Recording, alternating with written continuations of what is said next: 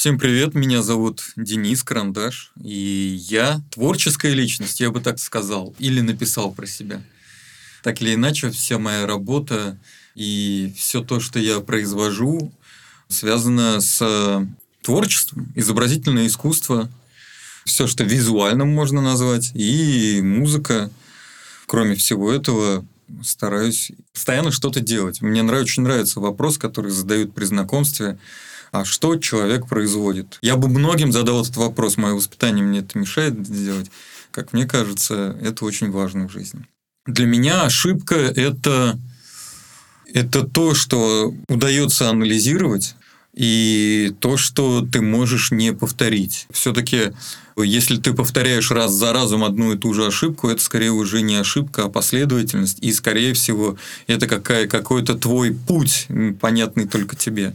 Для меня это мелочь, которая случается один раз, или большая какая-то история, которая случилась один раз, тебя научила чему-то, ты отряхнулся и пошел дальше. Признавать свои ошибки я умею, абсолютно. Мне жутко не нравится в людях. Одно из самых для меня раздражающих качеств в человеке – это неумение признавать своих ошибок. А таких людей много, к моему сожалению. Их, мне кажется, даже большинство. Поэтому признать свою собственную ошибку важно, как мне кажется, даже не для себя, а даже для остальных. Потому что так для тебя будет гораздо больше поддержки. Потому что людей, которые не ошибаются, не существует. Искусство ошибаться – это умение ошибаться с максимальным КПД, умение извлечь максимальную выгоду из своей собственной ошибки. Меня в свое время один очень умный человек научил так. Если ты ошибся, это круто. То есть, этот вариант уже сразу можно отбросить, ты все ближе и ближе к своей цели. У тебя все меньше вариантов, меньше тычков в небо. Но это как-то банально и глупо. Не ошибается тот, у кого максимально много опыта, и при всем этом наличии гигантского объема опыта свежий, пытливый ум, свежий взгляд, готовность принимать новое. Вот, мне кажется, этот человек не ошибается, он максимально малое количество ошибок совершает. А выражение «тот, кто ничего не делает, тот не ошибается» давайте мы оставим для следующих банальных костей. Ты слушаешь «Искусство ошибаться».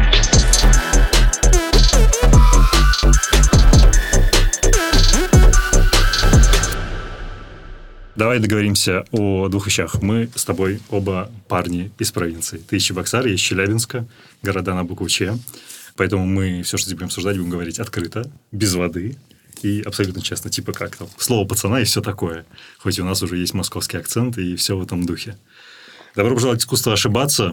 У меня первый вопрос, на самом деле, который есть, вот учитывая то, что мы с тобой провинциальные ребята. Тебе когда-нибудь мешала, так называемая, провинциальность? Ты очень часто ее в песнях упоминаешь, что я не намерен прикидываться. Тебя как-то она мешала? Ты встречался с пренебрежением каким-то, возможно, негативным отношением от других людей там, в начале своего пути? Насчет того, что я из провинции, у меня больше всего претензий у самого себя к себе. Мне не хватает образования, мне не хватает воспитания. Во мне абсолютно отсутствует вот эта вот правильная интеллигенция, которую... я работаю в такой сфере, где очень много интеллигентов, воспитанных, образованных, и мне дико этого не хватает. Я все-таки такой плебей. И я себе это постоянно чувствую. Я стараюсь измениться. Но это есть, это не отнять часть меня. А что тебе выдает? То есть, у меня, например, есть характерное, типа, «Чё? А?»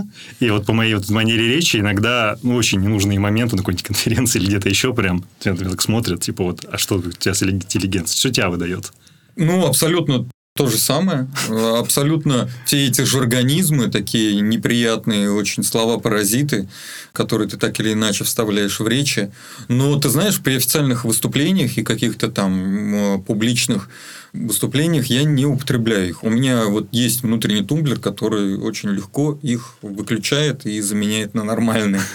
Это повод для гордости. У меня вот есть действительно при каком-то публичном выступлении я гораздо лучше говорю, чем при личной встрече с людьми. Мне это удается. Не знаю, как это происходит. Моя нервная система абсолютно четко взаимодействует с мозгом. И в результате стресса, наоборот, гораздо лучше все получается у меня. Стресс для меня мотиватор. Да, и, конечно, мне не хватает начитанности. такой правильной эрудированности, которая очень, очень помогает вот это вот, не забывать слова, подбирать нужные слова. Я чувствую, как мне этого не хватает. Мне не хватает знания там, элементарной истории. Ты это как-то компенсируешь? Сам по себе? Да нет, никак не компенсирую я это. Я уже с этим смирился. Пробовал читать специальную литературу. Художественное уже в последнее время не тянет. Читаю только специально. Много из них интересно, но чаще всего это очень скучные книги. Я перестал делать над собой усилия. Вот, и решил, что мои дела и мой опыт гораздо лучше за меня все скажут, чем мой язык. И вообще стараюсь больше делать, чем говорить. О, это серьезно. Поговорим о альбоме. Прежде всего, позволь поздравить. Это 10-й альбом. Это 10-й юбилейный альбом. Да, если ничего не врет, мне не изменяет память, я стал считать. Слушай, наверное, уже многие спрашивали, но мне это реально интересно. Ты для себя какими 3 категориями этот альбом сейчас опишешь? Вот какой он, не знаю, по настроению, по вайбу в целом? То есть, тебя спросят альбом в 3 словах. Про что это? Альбом про взрослых, сильных и не всегда умных людей. По крайней мере, про меня. Взрослый, сильный, не очень умный, но уверенный в себе состоявшийся мужчина читает рэп. И альбом начинается с песни «Косплей». Я не рэпер, я во все это играю. Ну, конечно, это кокетство. Это кокетство. То есть, конечно, я рэпер, раз я читаю рэп, и давно в этом жанре. Ну, и, конечно, это такое вот отстранение от общей культуры, это такое кокетство, чтобы показать, что, ну, я немного выше этого. Ну, в рэпе же принято бахвалиться.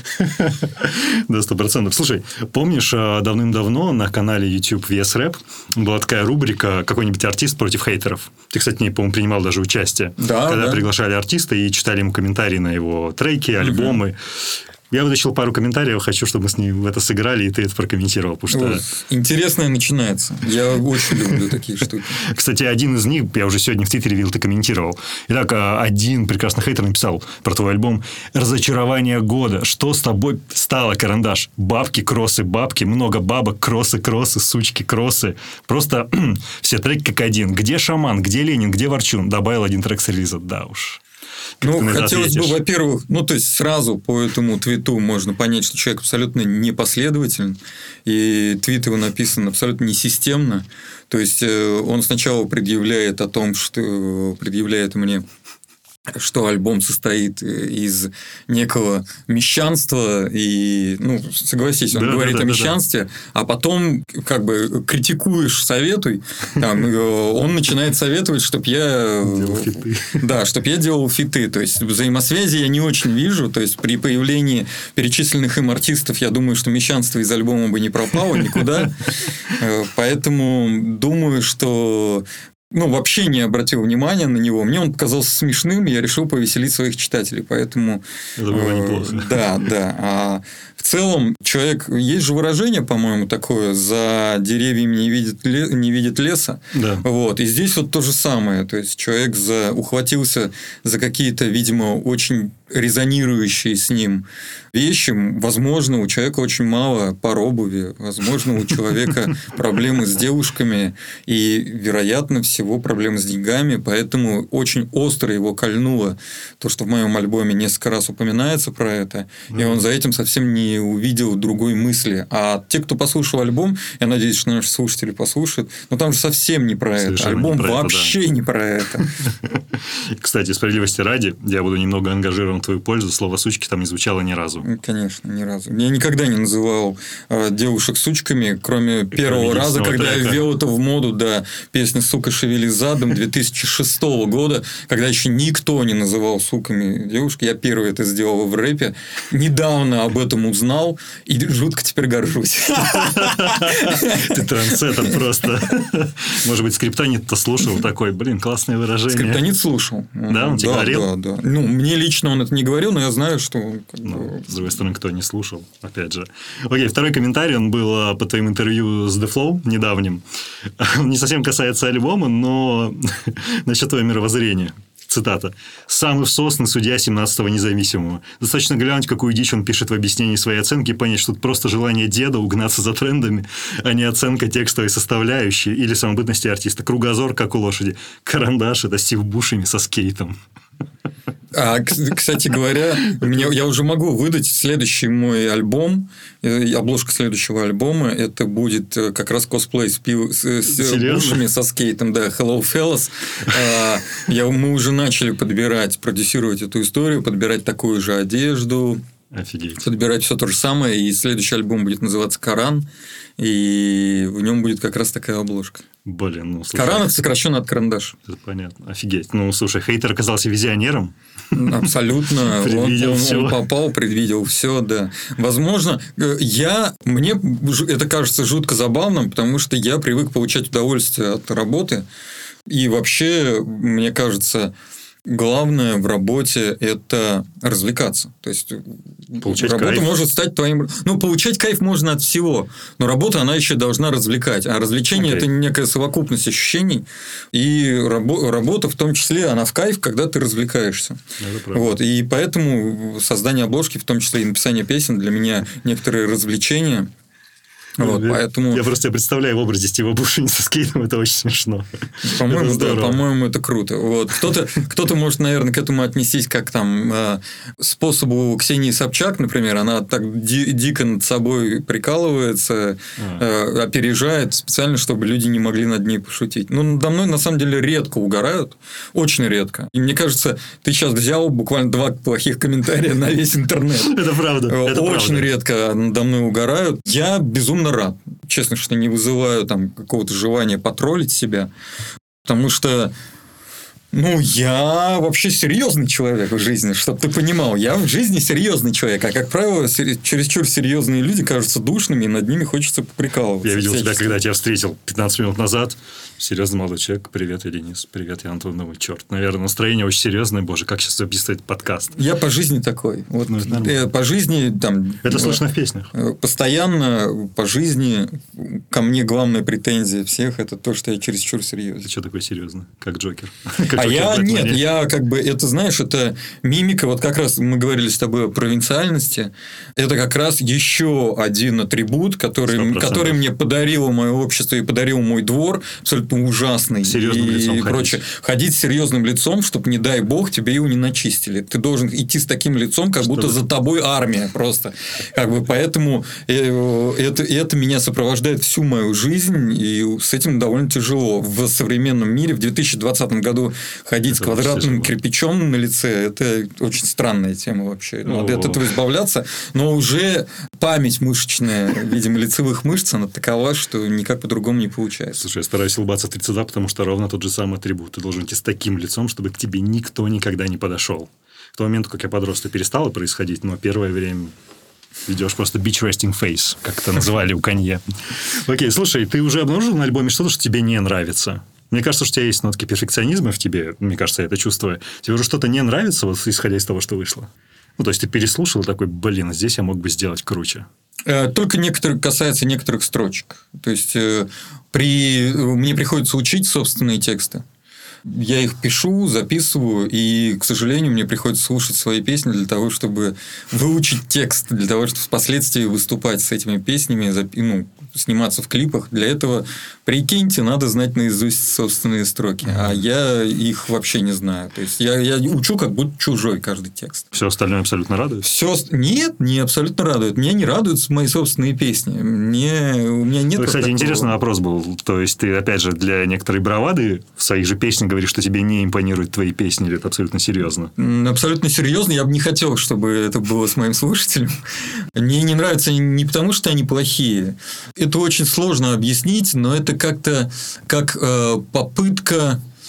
попытка влюбиться, я не знаю, в свою собственную руку, попытка влюбиться в свое колено. То есть, понимаешь, то есть искренне там, начать дарить ему цветы и прочее. Вот для меня музыка – это такая химия, такая любовь. Я искренне влюбляюсь во многие песни других авторов.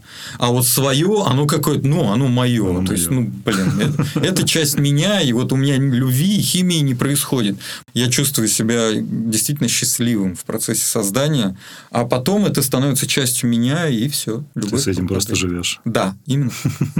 А сколько стоит сейчас делать альбом? Ты можешь об этом говорить? Ну, то есть, сколько тебе стоил альбом? От А до Я, вот, учитывая даже маркетинг и клипы. Мы не можем считать, сколько стоит альбом в деньгах, потому что у меня раз своя студия, а вот то, что ты у Шамана работаешь, это как бы... Ну, это вообще наша студия, да. То есть, поэтому здесь нельзя посчитать. Клипы мы снимаем частично с помощью там, моего же продакшена, то есть, Карандаш продакшен делает клипы, это там, моя компания. Вот, поэтому, ну, все равно костов много. Там, хороший клип сейчас снять, если у тебя все везде подвязано и все везде там, чики-пуки, это где-то 700-800 тысяч рублей. Если посчитать это в живых деньгах, там, хороший клип, 3-4 локации, много продюсирования, много костюмов, ну, это от 3 до 6 миллионов Офигеть. Рублей. Это такая средняя цена за клип. В целом, альбом, если просто попытаться считать, я все-таки человек из индустрии, я знаю всему цену. Даже делая что-то бесплатно, я понимаю, сколько это было бы, сколько бы это стоило, если... И сколько бы это стоило? Да. Ну, я думаю, что сам альбом стоил бы где-то 1 200 000. Непосредственно, если учитывать, что я автор и музыки, и автор текстов, если учитывать, что если бы я не писал тексты, не писал музыку, это, знаете, нельзя измерить авторство. Один автор может тебе сделать песню за 10 тысяч рублей написать, да. А другой за 1 000 000. Это как бы здесь ты волен выбирать. Ну, вот если посчитать еще и тексты, посчитать еще и музыку, ну, до бесконечности. Давайте посчитаем, ну, 2 миллиона, хорошо. 2 миллиона. Современный альбом сделать, да, я думаю, что 2 миллиона это, если ты очень мелкого калибра артист, в принципе, это окупается за несколько лет концертами, и, там, даже за год. Какими-то мелкими концертами. Да, там, даже если ты за концерт получаешь 50-60 тысяч, и какие-то вещи приходят с iTunes, это все равно там, за год окупается. Я опять-таки говорю, если ты средний, хоть немного известный артист. А если крупный артист, то это если сколько? Крупный артист, это окупается вообще одним щелчком, одним рекламодателем. Нет, имею в виду, что по стоимости альбома это условно X2, X3, то есть там 6 миллионов, 8. Это окупается тут же после публикации, в первый же квартал отчетный по цифровым площадкам окупается 10-кратно. Я знаю, что у артистов первой величины, я видел эти цифры, за квартал от всех цифровых площадок приходит около 15 миллионов рублей. Ну, неплохо. Поэтому это хороший, да. Это очень хороший доход. Хороший бизнес. Да. Это без концертов. Да, это без концертов, это исключительно стриминг. То есть, ты можешь ничего не делать, и твои треки работают. Да. И я знаю многих артистов, которые там около 10 лет ничего не выпускали, но от стриминга получают по 400-500 тысяч в квартал. Ну, это там по 100 тысяч в месяц. Можно вообще ничего не делать и на старых дрожжах жить. Жалко, что подкасты стоят абсолютно бесплатно и нигде так не крутятся. Пока что. Надеюсь, что когда-нибудь начнут зарабатывать. Слушай, можем сделать шаг назад к твоему предюбилейному альбому «Ролевая модель»? Я просто, когда сидел, готовился, понял, что я слушаю тебя 12 лет. Мы об этом поговорим чуть позже. 12 лет, думаю, боже мой. И из всех альбомов, может быть, мое субъективное ощущение, «Ролевая модель» мне зашла меньше всего. У тебя есть такое ощущение, что слушатели восприняли его несколько хуже, чем, условно, «Монстра» и, ну, вот сейчас «Американщина 3». Есть такие ощущения, конечно, есть. Почему? Но при этом есть такие точечные очень сообщения и акупунктура такая вот от моего слушателя, который периодически мне пишет, что спасибо за альбом «Ролевая модель», это лучший вообще. «Ролевая модель» – задротский альбом. Вот в чем дело. Он не может быть популярным вообще никак. Задротский значит что? Он для нердов. То есть, для тех, кто пишет тексты сам или там пытается писать. Вот он про самокопание, он про попытку найти там новые формы, новые рифмы и так далее. Он не экспериментальный, но он такой сугубо ремесленнический. For us, by us. То есть, поэтому он не мог быть популярным никак. Но его такой альбом, мне кажется, когда у тебя 10 альбомов, такой альбом очень неплохо вписывается в общий каталог, назовем так, в общий каталог. Неплохо такой альбом вписывается, как, например, средненькая, но очень интересная и там нужная песня в какой-нибудь альбом, в которой нельзя назвать хитом, но, согласись, не может быть в альбоме, например, 15 хитов. Конечно, нет. Они друг друга сожрут, как пауки в банке. Такого не бывает. Да. И разные настроения, разные песни. Все-таки альбом, как и песня, как и любое художественное произведение, это драматургия, это рассказ, это все равно любой фильм, он тоже не может состоять из одной сплошной экшн-сцены. Там, абсолютно точно. Такой фильм может существовать, может занимать свою нишу, да, может занимать. Нейшулер же вот сделал такой фильм. Генри, да, где экшн-сцена начинается с экшн-сцены и заканчивается экшн-сценой, но все равно там есть психологический провал, нервная система все равно отдыхает. Поэтому вы, наверное, уже все услышали, что я немного задрот по поводу там всех тех вещей, и я там не инфантильная девочка либо мальчик, такие ля-ля, лю-лю, пишу музыку. Вот. Я анализирую, понимаю, что я делаю. Поэтому там ролевая модель – это нужный альбом для меня. Я, прежде всего, получил максимальное удовольствие при его написании. А то, что он не стал успешен, да ни один мой альбом еще не стал успешен по моим меркам. У меня большие амбиции. Это очень интересно про мерки. А у меня сейчас прям, знаешь, два пути. Один спросить про EDM, вот про который ты говоришь, Коран. Альбом, судя по всему, это он, да? Ты про него понял? Нет? EDM – это вообще отдельный проект, который ни к Корану, ни к Карандашу не будет иметь отношения. Слушай, скажи пару слов про EDM-альбом, потому что тебе это вообще никто не раскрыл. Мне стало очень интересно, что за EDM-альбом. Электронная дэнс-музыка – это то, чего мы делать не умеем, но очень хотим попробовать, потому что, мне кажется, это забавно. Я начинал вообще музыку слушать с электропоп такого дэнс-музыки. То есть, первый рэп, который ко мне попал, это Two Unlimited, это SMC. Только после этого я перешел к рэпу. И мне очень хочется вот такую музыку, как я ее сейчас вижу, продолжать писать. И что мы и делаем. Это будет Split and Glue. Как бы наш шаманом, альтер-эго наше, Split and Glue. Это результат тех сессий, да, которые ты выкладывал, в том числе в Инстаграм, где обаловались. Скоро мы сингл дропнем. Ух ты, крутяк. Это будет очень интересно посмотреть. А теперь... Электронщики уже слышали. У меня есть люди, которые очень искушенные в электронной музыке. Им дало послушать? Они Они сказали, это, конечно, как если бы электронный музыкант начал писать рэп. Почему нет? Сегодня, по-моему, все пишут рэп. Очень много артистов, которыми занимаются речитативом. Так можно это назвать. Это нормально. Да, абсолютно. Окей, альбом «Коран», подожди. То есть, у тебя уже есть план следующего альбома. Просто было ощущение, опять же, когда я готовился, что... Ты занимался бизнесом, писались тексты, писались биты, и, получился альбом, необходимо сделать, возникло творческое желание. Сейчас уже есть план сделать следующий, прям началась работа? Да, конечно. Ты снова почувствовал вкус игры? Не думал об этом так. Мне сложно представить человека, который... сидит и думает, а я ведь почувствовал вкус игры. Не так. То есть, как... Ты выложил альбом такой, типа... надо делать, наверное, следующий. Просто было ощущение, ты же до этого говорил, что ты прощаешься с рэпом, то есть, мой финал альбом, дальше я займусь какими-то своими приоритетами, а сейчас ты такой, снова голод, нет? Да. Я был неправ. Мы же говорим с тобой об ошибках. Мы говорим о ошибках, да. Да. Был неправ, совершил ошибку, сказав так. И этим очень многих... Я же потерял много слушателей из-за этого. Прям сердечко ударил. Я потерял слушателей в прямом смысле этого слова. Эти люди потерялись на просторах цифровых площадок. То есть, Карандаша больше нет, старые альбомы какие-то есть. Понимаешь, человек, который ждет альбом, он так или иначе периодически серфит. Вот. А теперь этот слушатель от меня ушел, потому что магазин закрылся. Больше в эту сторону ходить не надо. Поэтому, начинаем с... не с чистого листа, начинаем с новой какой-то ступени. Нормально. Окей, крутяк. Давай сделаем свич к следующей теме. Альбом действительно про шмотки. Очень много шмоток, дропов шмоток. Главная песня, фанат шмоток. Можно я сворую идею «Поясни за шмот», где ребята у ЦУМа ловят всяких школьников, просят их пояснить, что надето. Я скажу, что на тебе надето сейчас. Пусть это будет в аудиоформате, это очень интересно. Я вижу худи Stone Island, точнее, свитшот. Да, это лонгслив. Да, лонгслив, чувак, тебе надо и да. Меня не ловят у ЦУМа, поэтому... Лонгслив, Stone Island, да... Давай я еще даже с ценами же, говорят же цены всегда. Да. Я его купил на распродаже, купил его в магазине Leform за какие-то прям совсем, мне кажется, симпатичные деньги, типа 5800. Бдзинь. Это не какие-то большие деньги.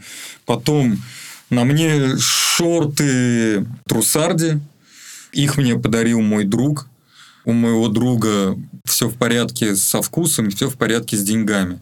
Он, прекрасно, как правило, когда идет в магазин за вещами, а он фанат шмоток, Он покупает себе все, что ему нравится, несмотря на ценник, приносит это домой, кладет в свою гигантскую гардеробную и благополучно о многих вещах забывает там на десятилетия. Потому что ему нравятся определенные, носит он только вот определенные вещи, которые ему нравятся. Вот джинсы ему понравились, у него там, мы посчитали в последний раз, когда я к нему приехал, мы посчитали, что у него 48 пар джинс, из них он носит там 2 пары. Постоянно. Все остальное просто лежит. Новое. Прям с бирками совсем вообще. Вот. Но человек может себе это позволить. Это его образ жизни. И постепенно он из них вырастает, там, либо наоборот худеет, у него там периодически вес скачет. А я недавно очень сильно похудел на 20 килограмм, поэтому вся одежда мне перестала подходить. И он говорит, что ты будешь покупать? У меня дофига новой одежды, как в магазин сходишь. Я приехал к нему, набрал тонну вообще одежды. Тонна – это такое образное выражение, но вот если говорить о весе, то это точно килограмм 30-40 одежды, вот, которые еле помещаются в багажник. Да, вот эти шорты подарил Труссарди, он понятия не имеет, сколько они стоят. Ну, фирма Труссарди, наверное, 9, там, 10. Должна быть, да. Они могут стоить. Потом носки мне подарили, мяч не врет. Это какой-то мерч какой-то из компании. А кроссовки я заказывал 100 лет назад, ну, наверное, лет 12 назад. Я заказывал на каком-то сникерхедском магазине американском. Это вставки из корка, да? Это вставки из этого материала, с которого делают длинные пробки. Да, верно. То есть, вставки из пробки, это ретро-Джорданы, и даже не знаю, сколько они тогда стоили. Ну, сейчас они стоят $100. Вот, поэтому ничего сверхъестественного на мне нет, но одежды у меня действительно много. Одежду без скидок я практически не покупаю. Поэтому, когда я читал в «Фанате шмоток» «беру со скидоном, беру без скидона», это абсолютное вранье. Берешь со скидоном. Беру со скидоном, да. А когда вижу скидон 30%, думаю, надо еще подождать, будет 50% скоро. Слушай, вопрос следует. А что у тебя самое дорогое в гардеробе? Ну, типа, если мы уберем за скобки аксессуары, я так понимаю, у тебя есть роликсы, которые, должно быть, перекрывают большую часть вещей. Да, несколько миллионов. А если говорим про одежду конкретно, что самое дорогое висит? Louis Vuitton всякие, сумки, какая-то часть там обуви. Prada, Louis Vuitton, как это называется сейчас? Тяжелый люкс. На который не бывает скидок. Ну, вот, собственно, тогда я беру без скидона, потому что его просто не бывает. Да, на гран-марке никогда скидки не делают. Да, то есть, больше ничего такого. Эрме вроде нет, Шанеля особо нет. Давай поговорим о рэпе, об успешности, о роликсах, о Дамарах Пиге. Кто номер один сегодня в российском рэпе? И как ты это бы измерил? Для того, чтобы измерить, кто номер один, давай вещи называть своими именами. Тоже, опять-таки, не будем подменять понятия. Очень легко измерить количеством, так скажем, стрит-кредибилити. Ну, то есть...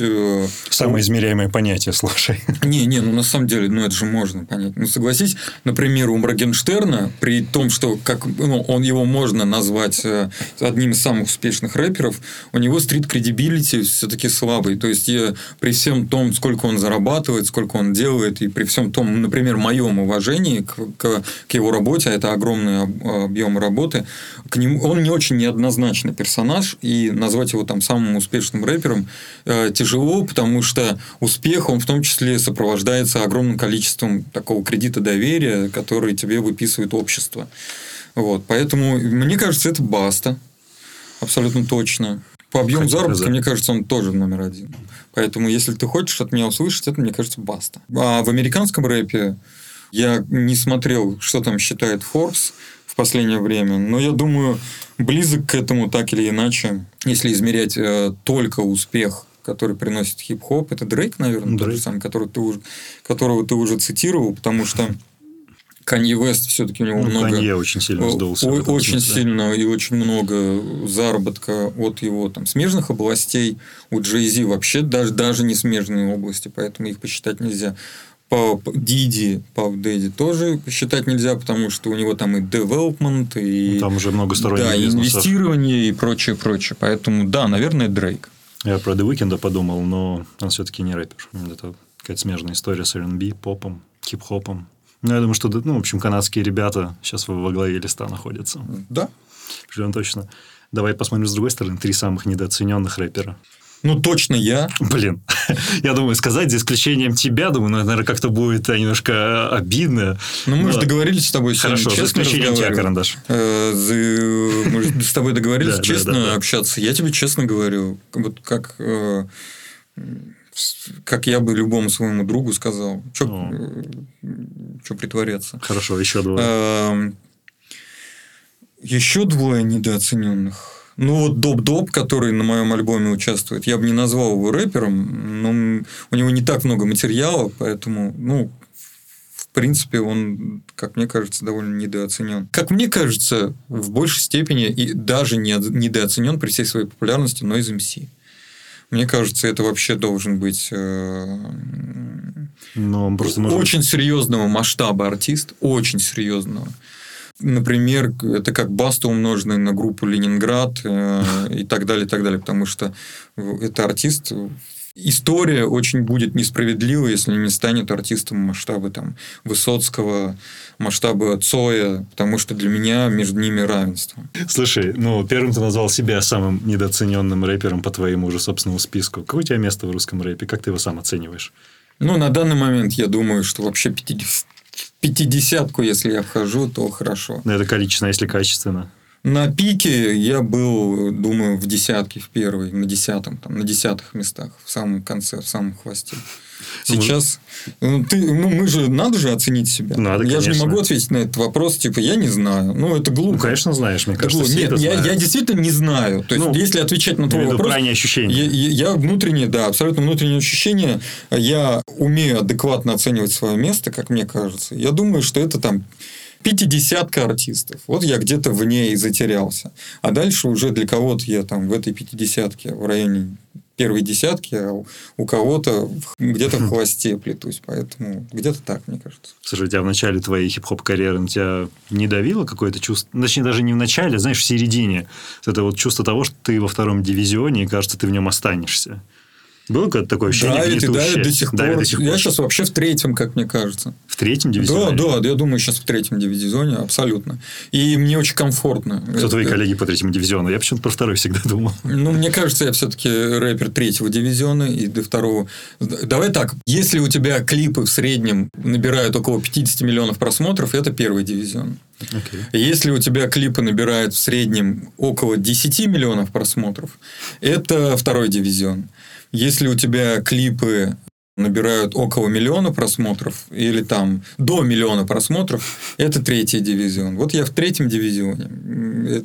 Цифры не врут. И как с этим ощущением сейчас живешь? Ну, то есть, смотри, ты сделал реально крутой альбом, который по звуку, возможно, превосходит многих ребят из первого дивизиона, вполне вероятно. Но при этом ты не в нем. Вот это гнетущее ощущение. Какое оно? Можешь его немного описать? Значит, ничего-то не хватает. Значит, надо работать и еще раз работать. Потому что, когда тебя не тащит харизма, когда тебя не тащит множество факторов, там, уровень медийности, возраст, опять-таки, а рэп, он любит молодых очень, тебе остается только работать. И несмотря на качество и там, исходного материала, нужно очень сильно работать. В мире же тоже, например, там, шоколад, если брать. Ну, почему-то мне сейчас в голову это пришло. Да, шоколад. Если брать шоколад, ну, какой номер один? Какая-нибудь Милка из химии и так далее, и так далее. А какой-нибудь там японский шоколад, мега крутой, мега вкусный, сделанный из офигенных ингредиентов. Какая же у него там фирма? Краун, что ли, она называется? Или что-то такое. Вот, она, или Royal, какой-то такой вот японский есть шоколад.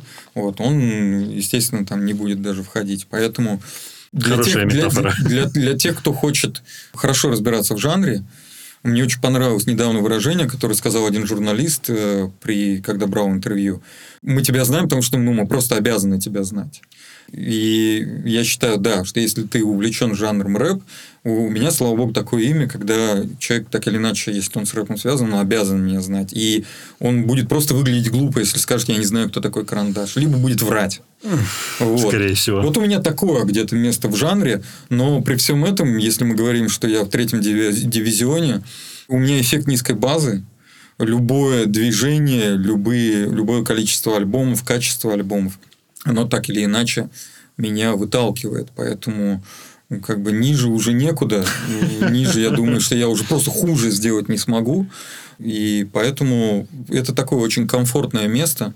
Но внутренний маленький чувашский мальчик, которому хочется покорить весь мир, конечно, негодует. Конечно, хочется быть номером один. Но при всем этом, слушай, ну, у нас же не пьяный базар. У нас же с тобой базар взрослых, понимающих жизнь. У меня, слава богу, кукуха не улетела, как мне кажется. Поэтому я адекватно понимаю. Ну, вот я здесь. Я много работаю, чтобы не быть здесь. И надеюсь, что это принесет свой результат. Вот и все. Очень обнадеживающе. Слушай, у тебя была хорошая цитатка в интервью The Flow. Отвечая на вопрос о том, стал ли русский рэп русским, ты сказал, что он всегда им был, назвал русских рэперов, которых не найти в Штатах, но, цитата, твоя цитата, таких, как я, довольно там много. Ну, чё, кто твой рэпер-побратим? Джей Кол, как мне кажется. Я так и думал, что ты его назовешь. Не знаю почему, но просто было такое ощущение. Я просто слушаю его, я как будто себя на английском языке слушаю. Инструменталы, которые есть у него, это как будто... Я как будто свой альбом слушаю, на английский переведенный. Вот. Не, ну, конечно, с нюансами. Все-таки подразумевает то, что это немного другая культура, и все-таки слово там «бичес», «хоус» и прочее, «факс» у него очень много. У него их там прилично. Да, прилично. Но делая скидку на то, что это другая культура, в принципе, по посылу, по мыслям... Джей Кол крутой сторителлер. Он очень хорошо рассказывает истории. Мне сегодня похоже. Около 50 комментариев пришло вот примерно с таким содержанием. Да. Всем очень нравится песня «Путь мне укажет звезда». Говорят, что я очень крутой сторителлер. Сторителлер крутой. Вот, поэтому... Слушай, я предполагаю, что да, но ведь это реальная история про «Путь мне укажет звезда» или немножко... Я не хочу отвечать на этот вопрос. Хорошо. Мне кажется, пусть эта история будет без огласки. Okay. Пусть, мне кажется, каждый сам для себя. Вот я бы не хотел в этом фильме писать основанно на реальных событиях. Хорошо, fair enough. Отлично. Песня получилась очень хорошая, и Джей Коловская вполне. Я хочу спросить пару вопросов про... Я долго колебался, но все-таки спрошу. Насчет «Двух птенцов Блэкстара», которые выпали. Мне просто интересно твое музыкальное мнение. Это про Егора Крида и про Ливана, у которого, кстати, вот в полночь сегодня вышел Extended Play. Как тебе вообще нравится, как они переобулись оба? Или стало хуже? Ты слушал? Я не анализировал и не сравнивал. Не сравнивал? По ощущениям, в этом стало меньше индустрии очень. Я там еще про Ливана говорю. В их песнях, в большей степени, конечно. Но у Крида он почему-то стал гораздо большим поп-артистом, что для меня удивительно. Но имеется в виду, если брать альбом у него все... который 58, поп-альбом, вышел. Который вышел после выхода первой сольной на «Свободе». Поп. Это прям поп-альбом. Мне не очень понятна эта стратегия, но ее видно. Видно, что это сделано специально. 100%. Поэтому... А у Левана Горозии, у него все-таки... для меня очевидно, что я перестал видеть в этом влияние индустрии, влияние продукта. Я не могу решить для себя, хорошо это или плохо. Это плохо для продаж, точно. Это плохо для концертов, точно. Но в этом есть зерно, и в этом есть свобода. В этом точно есть свобода. И это прекрасно. Чтобы было интересно понаблюдать, что с Ливаном будет. Потому что, мне кажется, его кор-аудитория, которую он заработал, она была построена вокруг этой как раз истории «Сделал сам». Простая русская история про обычного парня, который добился высот. Это была очень рыночная история. Сейчас она полностью ушла, и это такой какой-то повзрослевший Марсель. Интересно, во что это превратится. EP достаточно неплохо. Я ночью сегодня слушал. Какой из твоих треков надо поставить сегодня, чтобы познакомить потенциального слушателя с тобой? Что бы ты посоветовал? Я хочу познакомить человека, сказать, есть «Карандаш» в рэпе. Что мне надо поставить ему? Смотря в каком состоянии вы с твоим товарищем, который абсолютно не знает и не знаком с... Да. Если вы на очень приятной волне и готовы слушать музыку, а не общаться во время этой музыки. Да, вот давай на такой. Это, конечно, «Путь не укажет звезда», «Отпусти», «Пасть». «Пасть», наверное, в большей степени «Пасть». Да. А если вы... в веселом настроении, может быть, даже в подпитии и в таком каком-то угаре, в спортзале, пришли на сплит вдвоем позаниматься, и у вас стоит бумбокс, то фанат шмоток вполне залетит. Я почему это спрашиваю? Мое знакомство с тобой началось с трека «Все любят родину». Мне просто интересно, откуда в тебе в 2009 году вот было такое протестное настроение? Я все-таки хочу про это спросить. Потому что, 2009 год, там, 2008, когда у тебя впервые, по-моему, эта песня вышла, до альбома еще, все плюс-минус было нормально. То есть, у нас сменился президент, экономика сильно не просела. Я думаю, что... понимаешь, там отдельные строчки, они меня немного замешательства вводят. Читая слева направо в ресторане меню. Слушай, ты сейчас, мне кажется, в несколько раз обеспеченнее, чем был тогда. И при этом, ты тогда поднимал очень серьезные темы, которые сегодня гораздо актуальнее, чем тогда. Откуда это было в тебе в том 2008-2009 году? Во-первых, песня не протестная. Это во-первых. Я ее не писал как протестную. Больше того, скажу, после того, как эта песня вышла официально, она долгое время была неофициальным гимном движения «Наши». О, боги. И, они, естественно, со мной связывались, сказали, что им очень нравится эта песня. Они ее слушают, любят. У них тогда, они, по-моему, на Селигере все собирались и прочее. И там эта песня, они даже хотели позвать меня выступать с ней. И все это прекратилось после выхода клипа как раз. И я думаю, что во многом сыграл свою роль видеоряд, который был сделан к этой песне, и она обрела оттенок протестный. В целом, у песни и у творчества своя жизнь, и не мне сейчас определять, протестная она или нет. Это определяет, безусловно, слушатель. Но в целом, когда ты мне задаешь такой вопрос, я тебе на него ответить не могу. Я потому что прекрасно помню, как я писал эту песню. Меня не разрывало на части. Вообще, это была песня о боли и неудовольствии того, как я сам живу, про ту квартиру, в которой я живу, тот дом, в котором я живу, тот телевизор, который я включаю и прочее. То есть, я вообще писал, что меня немного не устраивает все это место. И там, в принципе, на фоне этой песни, мне кажется, мог бы вполне там и Путин, и Медведев сказать, да, пошел я нафиг. То есть, как-то вот так все получилось. Но в целом, я отлично помню, что не было вот такого у меня, знаешь, там, против власти, еще что-то. Да.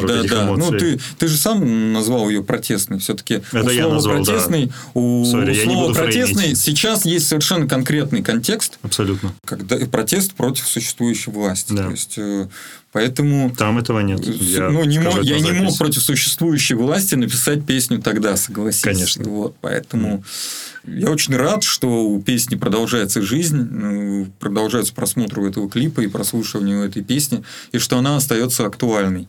Каждый музыкант мечтает написать такую песню, которая с годами... точно не теряет актуальности. Да, не теряет актуальности. Если у меня это получилось, я только рад. Это круто. Просто, опять же, я читаю, фолловлю тебя в Твиттере, ты когда-то писал, я на самом деле себе заскринил это, дико раздражает требование слушателей выразить гражданскую позицию в песнях. Но ты же ведь тогда ее выражал, ты ее тогда выразил вполне конкретно. Или это песня гражданина, а не гражданская позиция в песне. То есть... Это песня, реально, да. песня гражданина. Так чувствует. Есть песня монтажников и работников стройки, есть песня летчиков, а это песня гражданина своей страны. Да. Опять-таки, слово «гражданская позиция». Она приобрела тоже такой оттенок. Это значит, что скажи, с кем ты? Понимаешь, за кого ты? Да. То есть, это сейчас это между этим равенство и гражданской позицией. Но в этой песне я не говорю, с кем я и за кого я. Ты просто описываешь ситуацию, то, как ты чувствуешь. И я никогда не хотел бы песню превращать в новостной вестник, повестку политическую или какую-либо, потому что я достаточно, как мне кажется, пожил уже, чтобы понимать, что все так быстро меняется, что ни в коем случае нельзя себя брать и этой ржавой скрепкой прикреплять к какому-то определенному, как определенной доске, объявлений, билборду и закреплять себя за ним, а потом переносить себя этой ржавой скрепкой к другому. Строительной стяжкой. И так далее. Да, или строительной стяжкой, да, привязывать себя. Поэтому музыка вне этого. Можно писать о быте, о кредитах, о своих чувствах и прочего, но делать это через призму того, что вот смотрите, а я еще и в политике вот так вот считаю. Для меня это неприемлемо. Вот я, например, у других этого тоже не люблю. Я не люблю слушать песню и слушать там про политику. Вот ну, это не люблю. При всем этом политика существует. Я не отгораживаюсь ни в коем случае. Я в ней хорошо разбираюсь. И у меня есть свое мнение, у меня есть своя гражданская позиция. Я не вру, я знаю, с кем я знаю, за кого я. Но этому не место в песнях. Но этому не место в песнях. Угу. Вот просто как не место спортивному костюму в Большом театре на новогодние ночи, когда я показываю Щелкунчика. Ну, не камильфо это. Вот, мне кажется, это не камильфо. Тогда поговорим о России в целом. Мне очень понравился у тебя панч. Ну, даже не панч, строка. Россия для меня, ведь Россия для грустных. Почему? Почему Россия для грустных? Ты искренне так считаешь? Вообще, Россия для грустных, ну, не я придумал. Это правда. Россия для грустных – это общепринятое выражение. Ну, это обо мне. Я вообще грустный чувак. Я вообще ни хрена не веселый чувак. Так, на секундочку. Ну, и что, Россия для таких чуваков, типа, как ты, что да, больше да, часть ребят грустно? Да. Вполне. Настолько как-то стало грустно, что я задумался. Слушай, ну, весельчаки особо не сильно выживают. Такие по жизни, знаешь, тру-ля-ля. Ну, да. Россия – это такой уголок серьеза. Хорошо, тогда окей. Представим, что у нас есть пирамидка, накидываю следующую спираль. Шутки для меня, вот скажу так, способность шутить и юмор – замечательная черта, которая прекрасно защищает тебя от всего того, что может с тобой произойти на улице. И как бы юмор – это замечательно. И, как мне кажется, там, моя жизнь полна юмора. Но в целом, как бы, это больше защита. Да, это правда. Я согласен.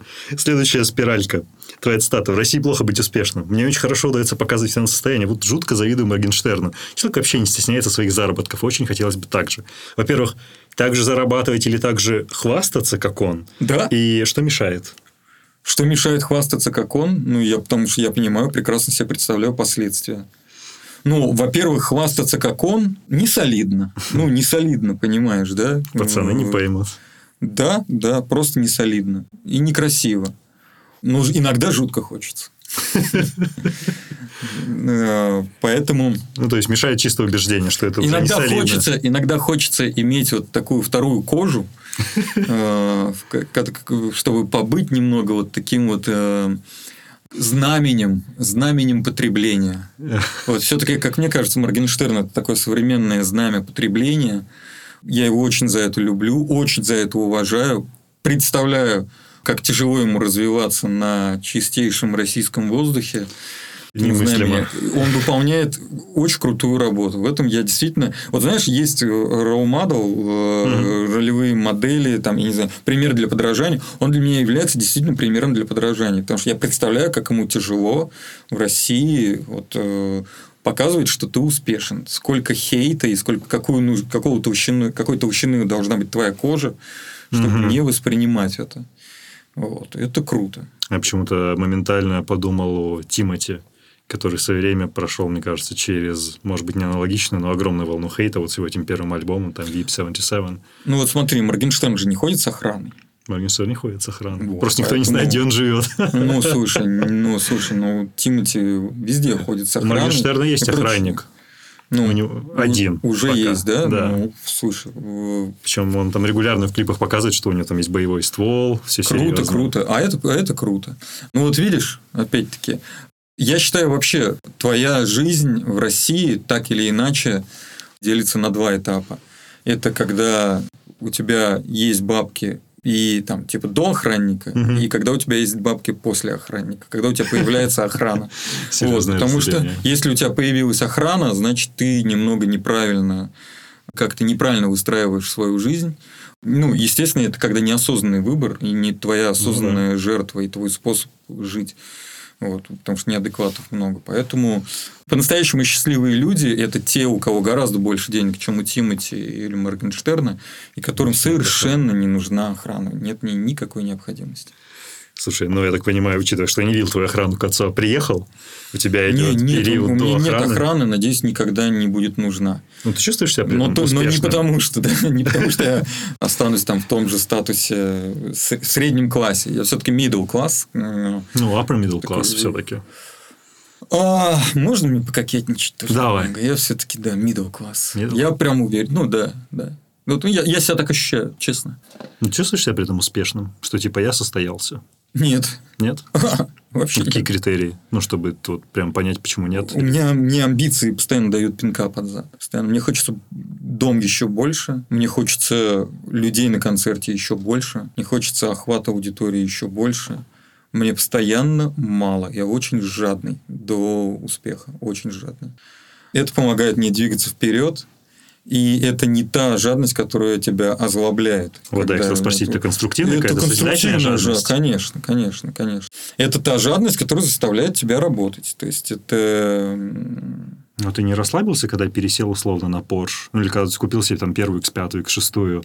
Ты не успокоился, когда ты стал там директором крупной радиовещательной компании? Ну, как ты подрасслабился, может, типа, ну, блин, в целом с кайфом. Я езжу на Porsche. Там дети устроены, супруга тоже, дома все хорошо. Ну, то есть, как ты сохранил это моя возможность быть счастливым человеком. Являясь счастливым, можно же и дальше... Но мне этого мало. Мне этого мало, потому что передо мной весь мир, черт возьми. А я тут каким-то рэпом занимаюсь, каким-то арт-директорствованием на телевидении, какими-то там проектами и прочее. И это только начало. Люди ракеты в космос запускают. А я, за сегодня ничего хорошего не сделал. Хотя за сегодня много хорошего сделал. Не я образно. Сегодня я хорошо поработал. У меня практически... У меня не бывает выходных. Вот. Сегодня я хорошо поработал, сегодня я много сделал. Круто. Вот. Просто это вопрос для меня. То есть, мне сейчас, например, 25, у меня точно есть голод. То есть, хочу вот это. Смотря на тебя, думаю, тоже хочу сесть на Porsche, но там вопрос, словно, там, 39 к 40, останется ли во мне этот голод, останутся ли во мне эти амбиции. Судя по тому, что ты отвечаешь, ты даже ничего особого не делал, тебе просто мало. Ты достигаешься и хочешь еще. Абсолютно так. И более того, я тебя уверяю, это ждет и тебя. Porsche – это спортивный, 911. Это очень красивая картинка, очень радующая каждый день глаз, как изнутри, так и снаружи. Но это не та вещь, которую ты можешь себе как солнцезащитные очки на глаза надеть и немного по-другому начать видеть мир. Лично для меня. Это вообще не так. Не отрывает от земли. Да, абсолютно. Это автомобиль хороший, классный, о котором многие мечтают, который у тебя есть, но это вообще ничего не меняет. От того, что он у тебя есть, нового ничего каждый день ты не произведешь. Это только работа. Это не фабрика по производству, нового приложения, которое может сделать мир лучше. Сегодня занимался, например, приложением супер-ап, так называемый, который выбирает себя. Но я больше занимаюсь промо, чем... То есть, я не программист. Да, чтобы ошибочное не сложилось впечатление. Слушай, ты чувствуешь удовлетворение? Просто мы сейчас с тобой говорим, ты говоришь, у меня амбиции драйвят, пинок под задницу. Ты когда чего-то добиваешься, ты чувствуешь, что это какой-то кайф хотя бы 7 минут, что мне удалось это сделать или нет? Чувствую кайф, когда чего-то достигаю. Он по-разному бывает. Эта эйфория может длиться какое-то продолжительное время, либо может совсем только уже при достижении пропасть. Но в целом постоянно на этих же дрожжах.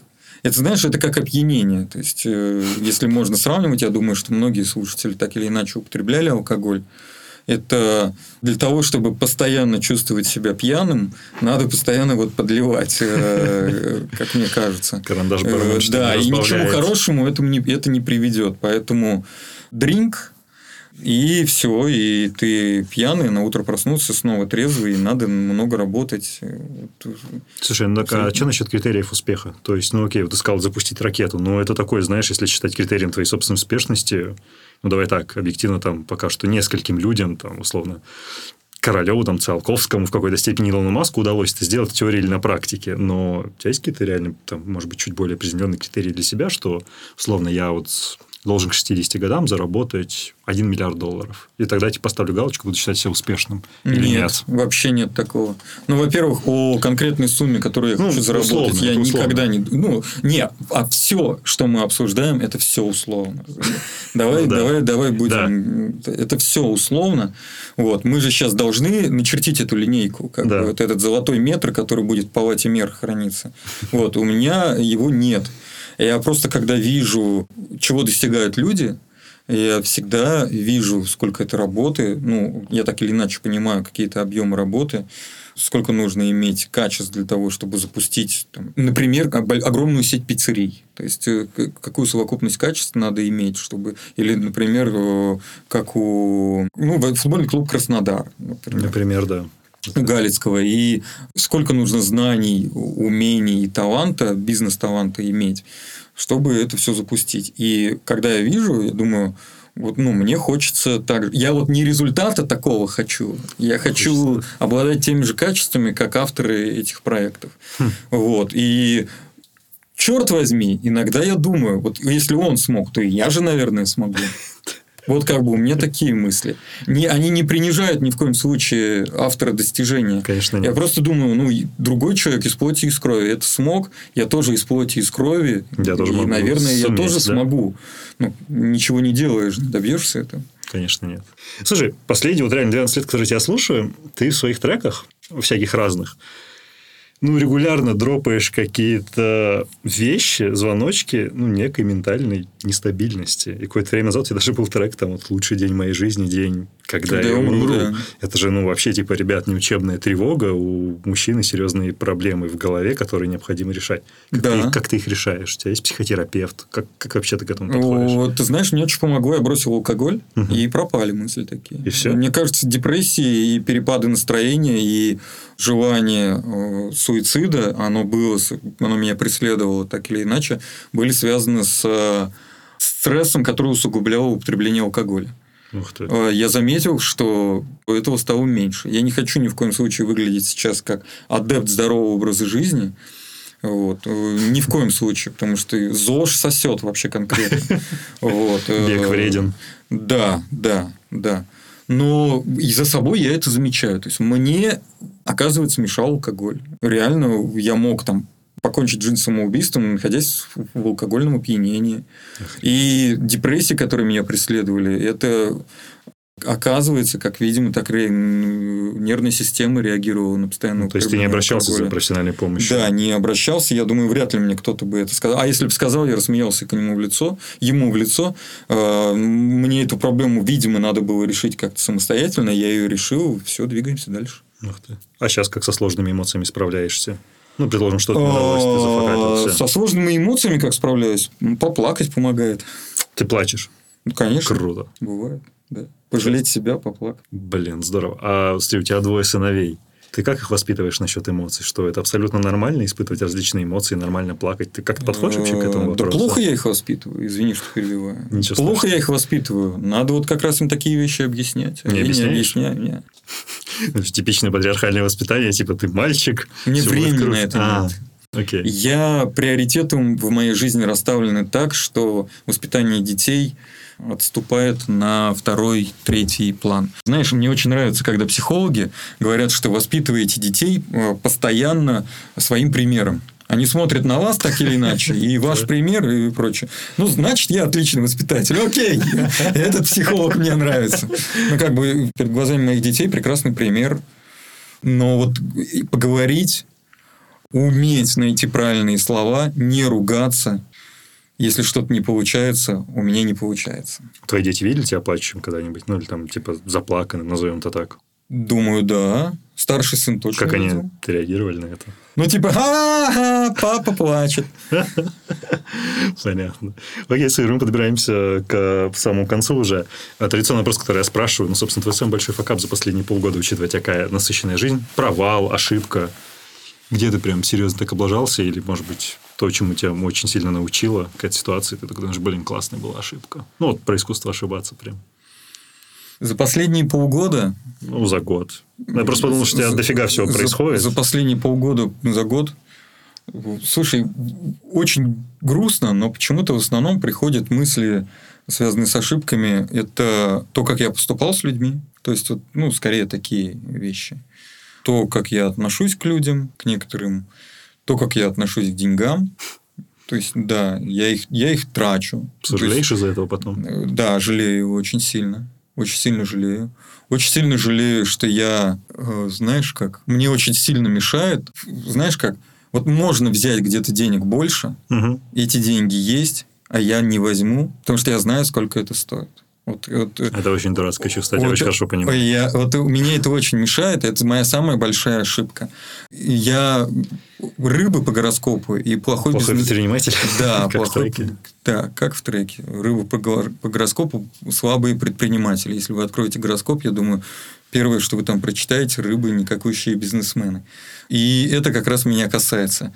То есть, например, в проекте может условно быть там, 10 миллионов рублей. Мне говорят, у нас есть 10 миллионов рублей, а я говорю, тот объем работы, который есть, он стоит 1 000 000 рублей. И мне говорят, а есть 10. Я считаю и говорю, ну это 1 000 000. И зарабатываю 1 000 000. Это мне жутко мешает. Потом, если еще видишь, что кто-то взял 10. И учитывая, что сейчас была пандемия, и работы стало меньше, я очень жалею, что не зарабатывал там, где мог зарабатывать. Мне нужен какой-то человек, который подвинет меня в сторону и скажет, давайте все сейчас сделаем. Да. Окей, финальный вопрос. Слушай, что чаще всего люди не понимают про твои песни и тебя самого? Да, на самом деле, все понимают. В большинстве своем люди правильно понимают мои песни. Если брать объем тех комментариев, которые приходят по песням, по альбомам, их гигантское количество, во-первых. Я не знаю, что происходит с очень пассивной вообще по жизни аудиторией. Моя аудитория – это 25-35 лет. Это вообще весьма пассивная аудитория. Я не знаю, что с ней происходит, но они очень много пишут, эти люди. Очень много. Пишут в личку. То есть, они, как правило, не выставляют на показ, но в личку приходит много. То есть, люди не любят, видимо, делиться эмоциями. У меня там нормально, если я день не проверяю личку, что там 100 плюс, у вас 100 плюс сообщений. Ух ты. И эти 100 плюс сообщений надо прям читать. То есть, там прям, пишут много людей. Круто. Ты отвечаешь на все? Отвечаю на все.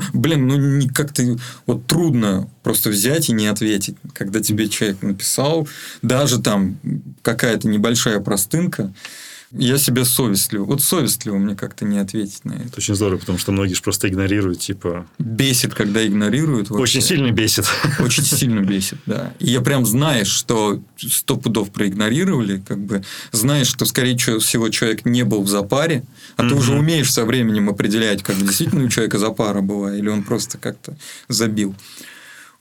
И я вижу, насколько эта аудитория активна. Круто. И судя по активности и по большинству того, что люди пишут, люди абсолютно четко понимают. Я, видимо, все-таки умею правильно выражать свои мысли. И в подавляющем большинстве мой слушатель все правильно понимает, все как есть, все именно то, что я имел в виду. Поэтому с этим у меня точно проблем нет. Я бы не назвал себя непонятым каким-то артистом. Недооцененным, да, непонятым нет. Те, кто оценил, все поняли. Очень здорово. Что ж, это был «Карандаш». Слушайте альбом «Американщина 3» на всех стриминговых платформах, которые существуют на планете. Это очень хороший альбом. Вам обязательно понравится. Денис, огромное спасибо. Это было здорово. Спасибо большое.